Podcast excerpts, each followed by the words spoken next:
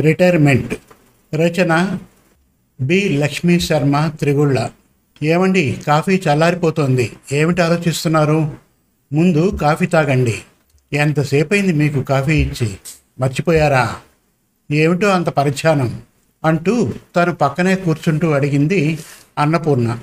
అరే మర్చిపోయాను అంటూ కాఫీ కప్పు చేతిలోకి తీసుకొని తాగుతూ అన్నపూర్ణ నీతో కొన్ని విషయాలు చెప్పాలి. విన్న తర్వాత నన్ను అపార్థం చేసుకోవు కదా?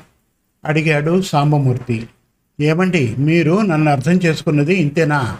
ఇన్నాళ్ళ మన కాపురంలో నేను ఎప్పుడైనా మిమ్మల్ని తప్పు పట్టానా చెప్పండి? అయినా అపార్థం చేసుకునే విషయాలు చెప్పడం ఎందుకు? తర్వాత బాధపడడం ఎందుకు? చెప్పండి అంది అన్నపూర్ణ. అది కాదు పూర్ణ నిన్ను పెళ్ళి చేసుకున్న నాటి నుండి నీతో ప్రేమగా మాట్లాడింది కానీ నిన్ను ఆప్యాయంగా చూసింది కానీ లేదు. అయినా నువ్వు నిండు కుండలా అన్నిటికీ భూమాతలా సహనం వహించావు. ఏనాడు నన్ను నిలదీసి ఎందుకు ఇలా చేస్తున్నావు అని అడిగింది లేదు. నీలాంటి ఉత్తమురాలి మనస్సు బాధ పెట్టానే గాని నిన్ను అర్థం చేసుకుని నీకు బాసటగా నిలబడలేకపోయాను. పైగా నీ మీద కోపంతో రగిలిపోయాను పూర్ణ. నువ్వు నన్ను అడిగిన చిన్న కోరిక ఇప్పటి వరకు తీర్చలేకపోయాను. అందుకే నీ క్షమాపణ పొందాలని ఉంది. అన్నాడు సాంబమూర్తి అబ్బబ్బా ఏంటండి గడిచిపోయిన జ్ఞాపకాలు? మీరు గతం గత అన్నారు కదా పెద్దలు. ఇప్పుడు అవన్నీ కాదు మనం మాట్లాడుకునేది. ఇంకో వారం రోజుల్లో మీ రిటైర్మెంట్ ఉంది. దాని గురించి మాట్లాడండి అంది అన్నపూర్ణ. అన్నపూర్ణ చేతిని తన చేతిలోకి తీసుకొని సుతారంగా పెదవులకు ఆనించుకున్నాడు సాంబమూర్తి. పూర్ణ అబ్బాయిలకు అమ్మాయిలకు రమ్మని ఉత్తరాలు రాస్తాను. వచ్చి నాలుగు రోజులుండి పొమ్మంటాను. ఏదో చిన్న పండగలాగా చేసుకుందాం రిటైర్మెంట్. ఏమంటావు? అడిగాడు సామమూర్తి అంతేలేండి పిల్లలు వచ్చారంటే అదే పెద్ద పండగ. మరి సరుకులు అవి తెచ్చుకోవాలి. అవునండి మరి మీ రిటైర్మెంట్కి డబ్బులు వస్తాయి కదా. పిల్లలకు ఏమైనా ఇవ్వాల్సి ఉంటుందేమో ఆలోచించారా? వాళ్ళు అడగకుండానే మనమే మనకు ఉన్నదానిలో ఇస్తే బాగుంటుందేమో అనుకుంటున్నాను. మీరేమంటారు? అంది అన్నపూర్ణ. పూర్ణ వాళ్ళందరూ మంచి ఉద్యోగాల్లో స్థిరపడ్డారు. వాళ్ళకు కావలసినంత డబ్బు ఉంది మన డబ్బు కోసం వాళ్ళు ఎదురు చూడరు. అందుకని నీకు పెళ్ళినాడు చేయించిన నగలే తప్ప వీసమెత్తు బంగారం కొనివ్వలేకపోయాను కదా. నీకేం కావాలో చెప్పు. అది తీసుకుందాం. సరేనా? అన్నాడు సాంబమూర్తి. అయ్యో అలాగంటే ఎలాగండి? ఆడపిల్లలు ఆశిస్తారు కదా. కన్నవారి నుండి తృణమో పణమో పెట్టినా మా తల్లిగారు పెట్టారు అని ఆనందపడతారు కదా. అయినా నాకిప్పుడు నగలెందుకు? ఉన్నవే పెట్టుకునేందుకు ఓపిక లేదు. అయినా ఈ వయసులో పెట్టుకునేందుకు నేనేమన్నా పాతిక వయసున్నదాన్నా ఏంటి? చక్కగా పిల్లలకు ఏమైనా పెట్టామంటే వాళ్ళు ఆనందపడతారు. ఒకప్పుడు ఉండేది నాకు. పక్కింటి పద్మను చూసి నాకు అలా రెండు చేతులకు బంగారు మురుగులు వేసుకోవాలని మెడలోకి ముత్యాల దండ రెండు వరుసలది వేసుకోవాలని కానీ మనకున్న పరిస్థితులకు ఇల్లు గడవడమే కష్టంగా ఉండేది. ఇక అంత ధర పెట్టి అవి కొనగలమా చెప్పండి. ఇప్పుడు కొందామన్నా వేసుకోవాలనే కోరిక కూడా లేదు. పోనీ మీరే స్కూటర్ కొనుక్కోవచ్చు కదా ఒకటి అంది అన్నపూర్ణ. నాకు ఎప్పటి నుండో స్కూటర్ కొనాలని ఉంది. నిన్ను స్కూటర్ మీద ఎక్కించుకొని టౌన్కు వెళ్ళి సినిమా చూడాలని ఉండేది. ఈసారి కొందాం తప్పకుండా అన్నాడు. పకపక నవ్వింది అన్నపూర్ణ. భలే వారండి. నన్ను స్కూటర్ మీద ఎక్కించుకొని సినిమాకు వెళ్ళడానికి స్కూటర్ కొంటారా? అంతేకాని మన అవసరాలకు ఉపయోగం అవుతుందని కాదా? అంది నవ్వుతూ. సాంబమూర్తి అన్నపూర్ణ దంపతులది పెద్దలు కుదిరించిన పెళ్ళి చిన్నతనంలో చేశారు కాబట్టి ఒకరినొకరు అర్థం చేసుకొని గుట్టుగా సంసారం నడిపించుకుంటున్నారు. సాంబమూర్తి వృత్తిరీత్యా గవర్నమెంట్ ఉపాధ్యాయుడు కావడం వల్ల బదిలీలు ఉండేవి. సాంబమూర్తి తల్లిదండ్రులు పెద్దవాళ్ళు. తాంబమూర్తి అన్నపూర్ణమ్మలకు నలుగురు సంతానం. అందులో ఇద్దరు అమ్మాయిలు ఇద్దరు అబ్బాయిలు. కుటుంబం పెద్దదవడం చాలీ చాలని జీతం వల్ల తాంబమూర్తి ఒక్కడే వేరే ఊర్లో ఉండేవాడు.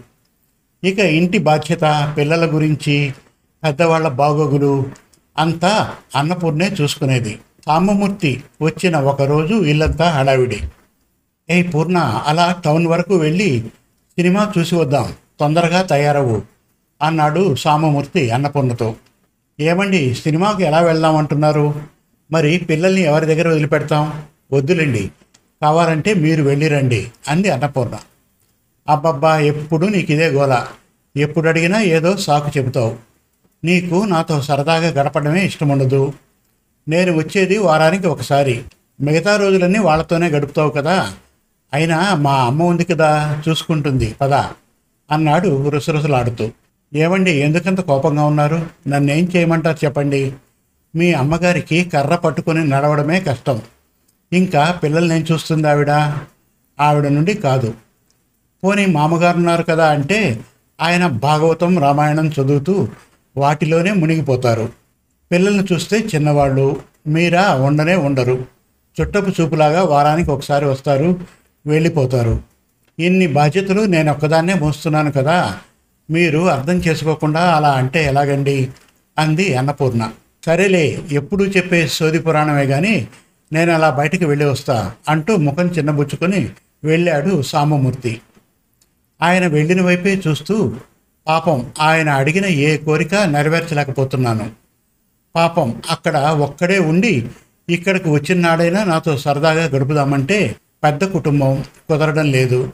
ఎంత బాధపడుతున్నారో ఏమో. అని బాధపడసాగింది. అలా తిరిగి తిరిగి రాత్రి వచ్చాడు సాంబమూర్తి. ఆ పాటికే పిల్లలంతా తిని పడుకున్నారు.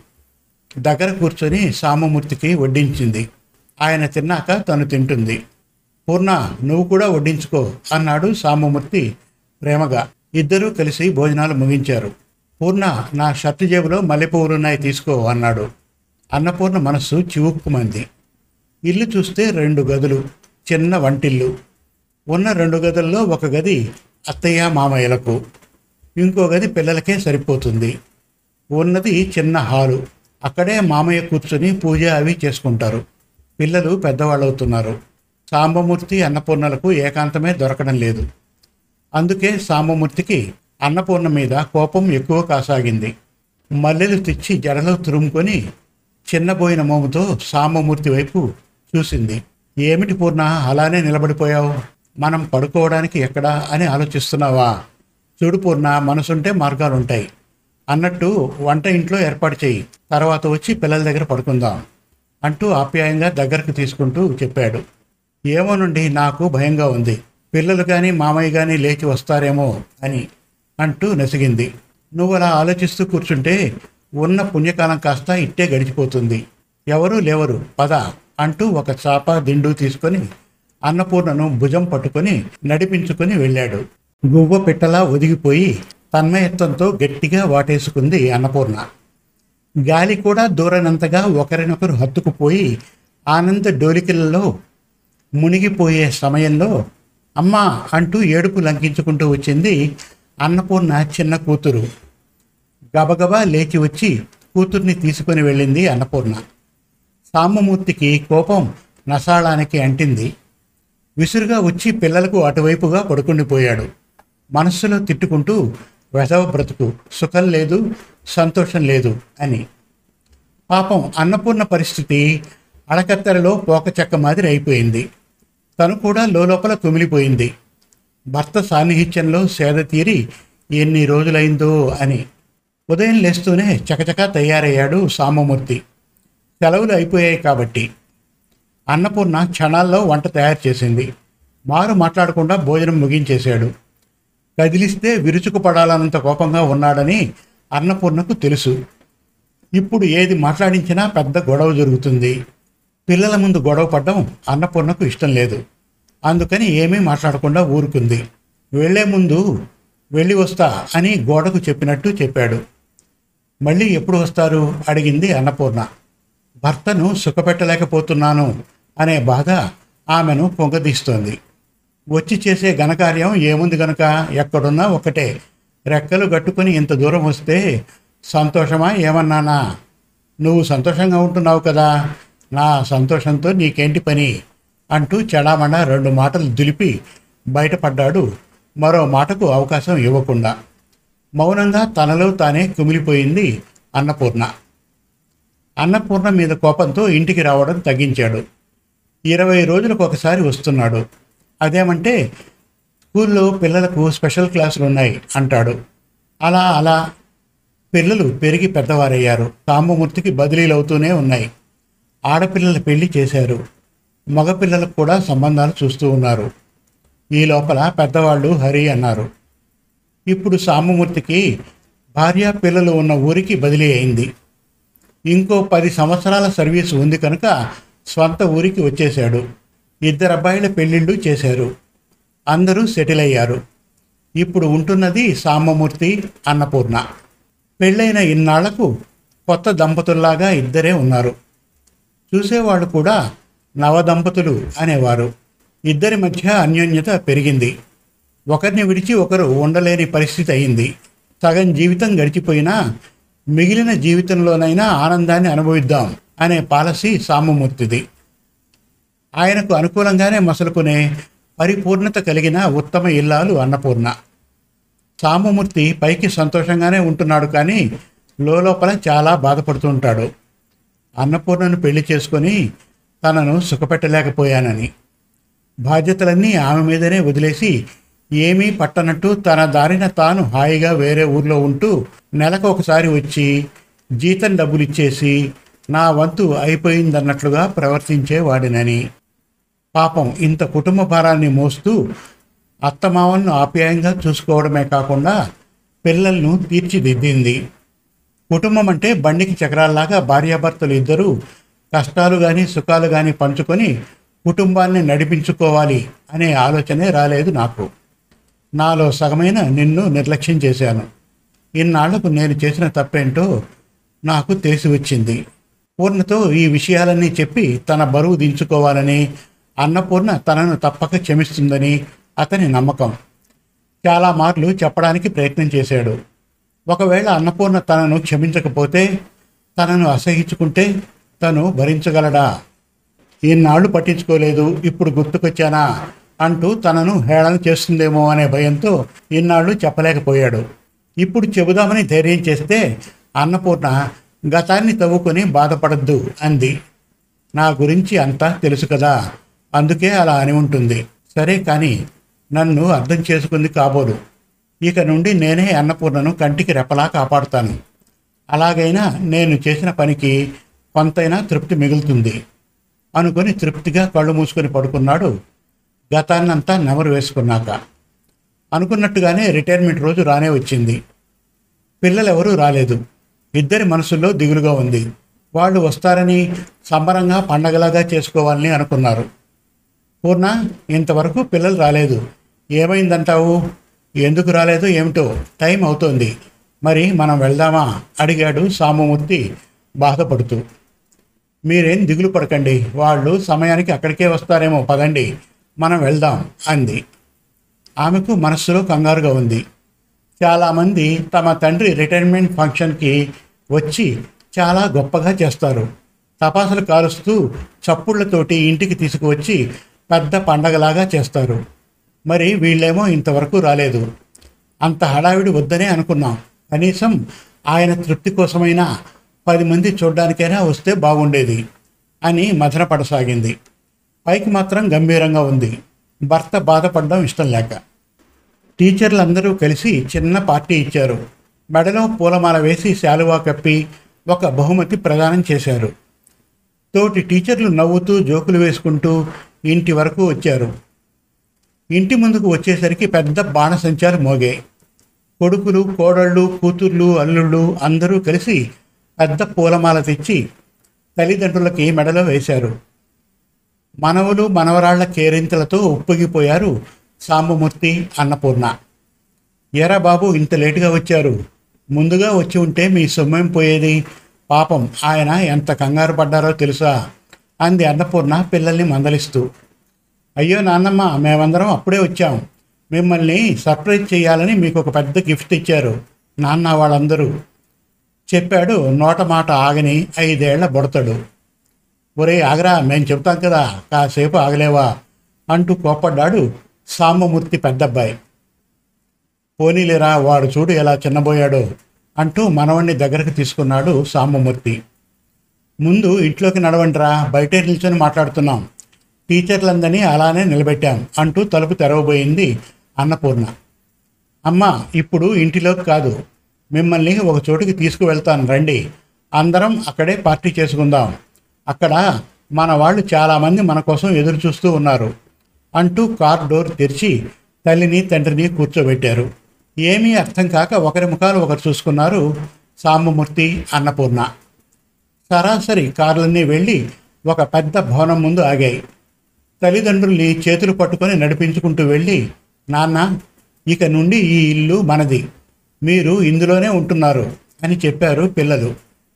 అయోమయంగా చూశారు సామమూర్తి దంపతులు. ఆశ్చర్యపోతున్నారా నాన్న? మన ఊర్లో మీకు తెలియకుండా ఇంత పెద్ద ఇల్లు మనది అంటున్నారని. అదేనన్నా ఇందాక చిన్నోడు చెబుతుంటే వద్దన్నాం కదా మీకు సర్ప్రైజ్ గిఫ్ట్ ఇదే. మీకు తెలియనివ్వకుండా బిల్డర్తో మాట్లాడాం. మీరు పడిన కష్టాలకు ఏమిచ్చి రుణం తీర్చుకోగలం? మీరెలాగూ ఇప్పుడిప్పుడే ఈ ఊరు విడిచి మా దగ్గరికి రారు. అందుకని తమ్ముడు చెల్లాయిలు బావలు అందరం కలిసి ఈ నిర్ణయం తీసుకున్నాం ఇక నుండి మీరు దేనికి ఇబ్బంది పడకూడదు. ఇదిగో ఇంటి తాళాలు. అంతేకాదు మీరు ఎన్నో సంవత్సరాల నుండి కొనాలనుకుంటున్న మీకు నచ్చిన స్కూటర్ తాళాలు అంటూ తండ్రి చేతిలో పెట్టారు. తరువాత తల్లితో అమ్మ ఇదిగో నీకు మనస్సులో ఉండిపోయిన రెండు చేతులకు వేసుకునే మురుగులు. మెడలో వేసుకోవడానికి ముత్యాల దండ రెండు వరుసలది అంటూ కూతుర్లు కోడళ్ళు కలిసి అన్నపూర్ణకు ఇచ్చారు. ఆనందంతో నోట మాట రాక ఉబ్బి తబ్బిబ్బైపోతున్నారు సాంబమూర్తి అన్నపూర్ణ. కన్న తల్లిదండ్రుల్ని ఇంత బాగా అర్థం చేసుకున్న పిల్లల్ని చూసి మురిసిపోయారు. వచ్చిన చుట్టాలు టీచర్లు అందరూ వీళ్ళ అదృష్టానికి వేయి నోళ్ళ పొగిడారు. తల్లిదండ్రుల మనస్సు తెలుసుకొని వాళ్ళ సంతోషాన్ని పంచుకునే పిల్లల్ని చూసి ఆనందపడిపోయారు. రిటైర్మెంట్ పండుగ ముగిసి ఎక్కడి వాళ్ళు అక్కడికి వెళ్ళిపోయాక అన్నపూర్ణ సామమూర్తి కూర్చొని మనసు తీరా మాట్లాడుకున్నారు. పూర్ణ మన పిల్లలకు నేను స్కూటర్ కొనుక్కోవాలని ఉందని ఏనాడు చెప్పలేదు. మరి వాళ్ళు ఎలా కనిపెట్టారంటావు? అడిగాడు అమాయకంగా. ఆహా ఏమీ తెలియని అమాయకులు పాపం. ఏ? నా గురించి మీరు వాళ్ళకి చెప్పలేదు? ఒరే మీ అమ్మకు చేతికి మురుగులు మెడలో ముత్యాల దండ వేసుకోవాలని ఉంది. నేను కొను కొనిపెడతానంటే వద్దంటుంది అని మీరు ఉత్తరం రాశారు కదా. అది చూసి నాకేమీ వద్దు. మీ నాన్నకు ఎప్పటి నుండో స్కూటర్ కొనుక్కోవాలని ఉంది అని నేను ఉత్తరం రాశాను. వాళ్ళేమో మనిద్దరికీ ఉన్న కోరికలు తీర్చారు అంది గలగలా నవ్వుతూ. కానీ పూర్ణ మన ఊరిలో మనకు తెలియకుండా ఇంత పెద్ద భవనం కట్టించారు. నిజంగా మనమంటే వాళ్ళకు ఎంత ప్రేమ? ఇదంతా నువ్వు పెంచిన పెంపకం పూర్ణ అంటూ ఆప్యాయతగా ఆమెను దగ్గరకు తీసుకున్నాడు. ఆనంద బాష్పాలు రాలగా లతలాగా సాంబమూర్తిని పెనవేసుకుంది అన్నపూర్ణ. శుభం. మరిన్ని మంచి తెలుగు కథల కోసం మన Telugu Kathalu dot com visit చేయండి. Thank you.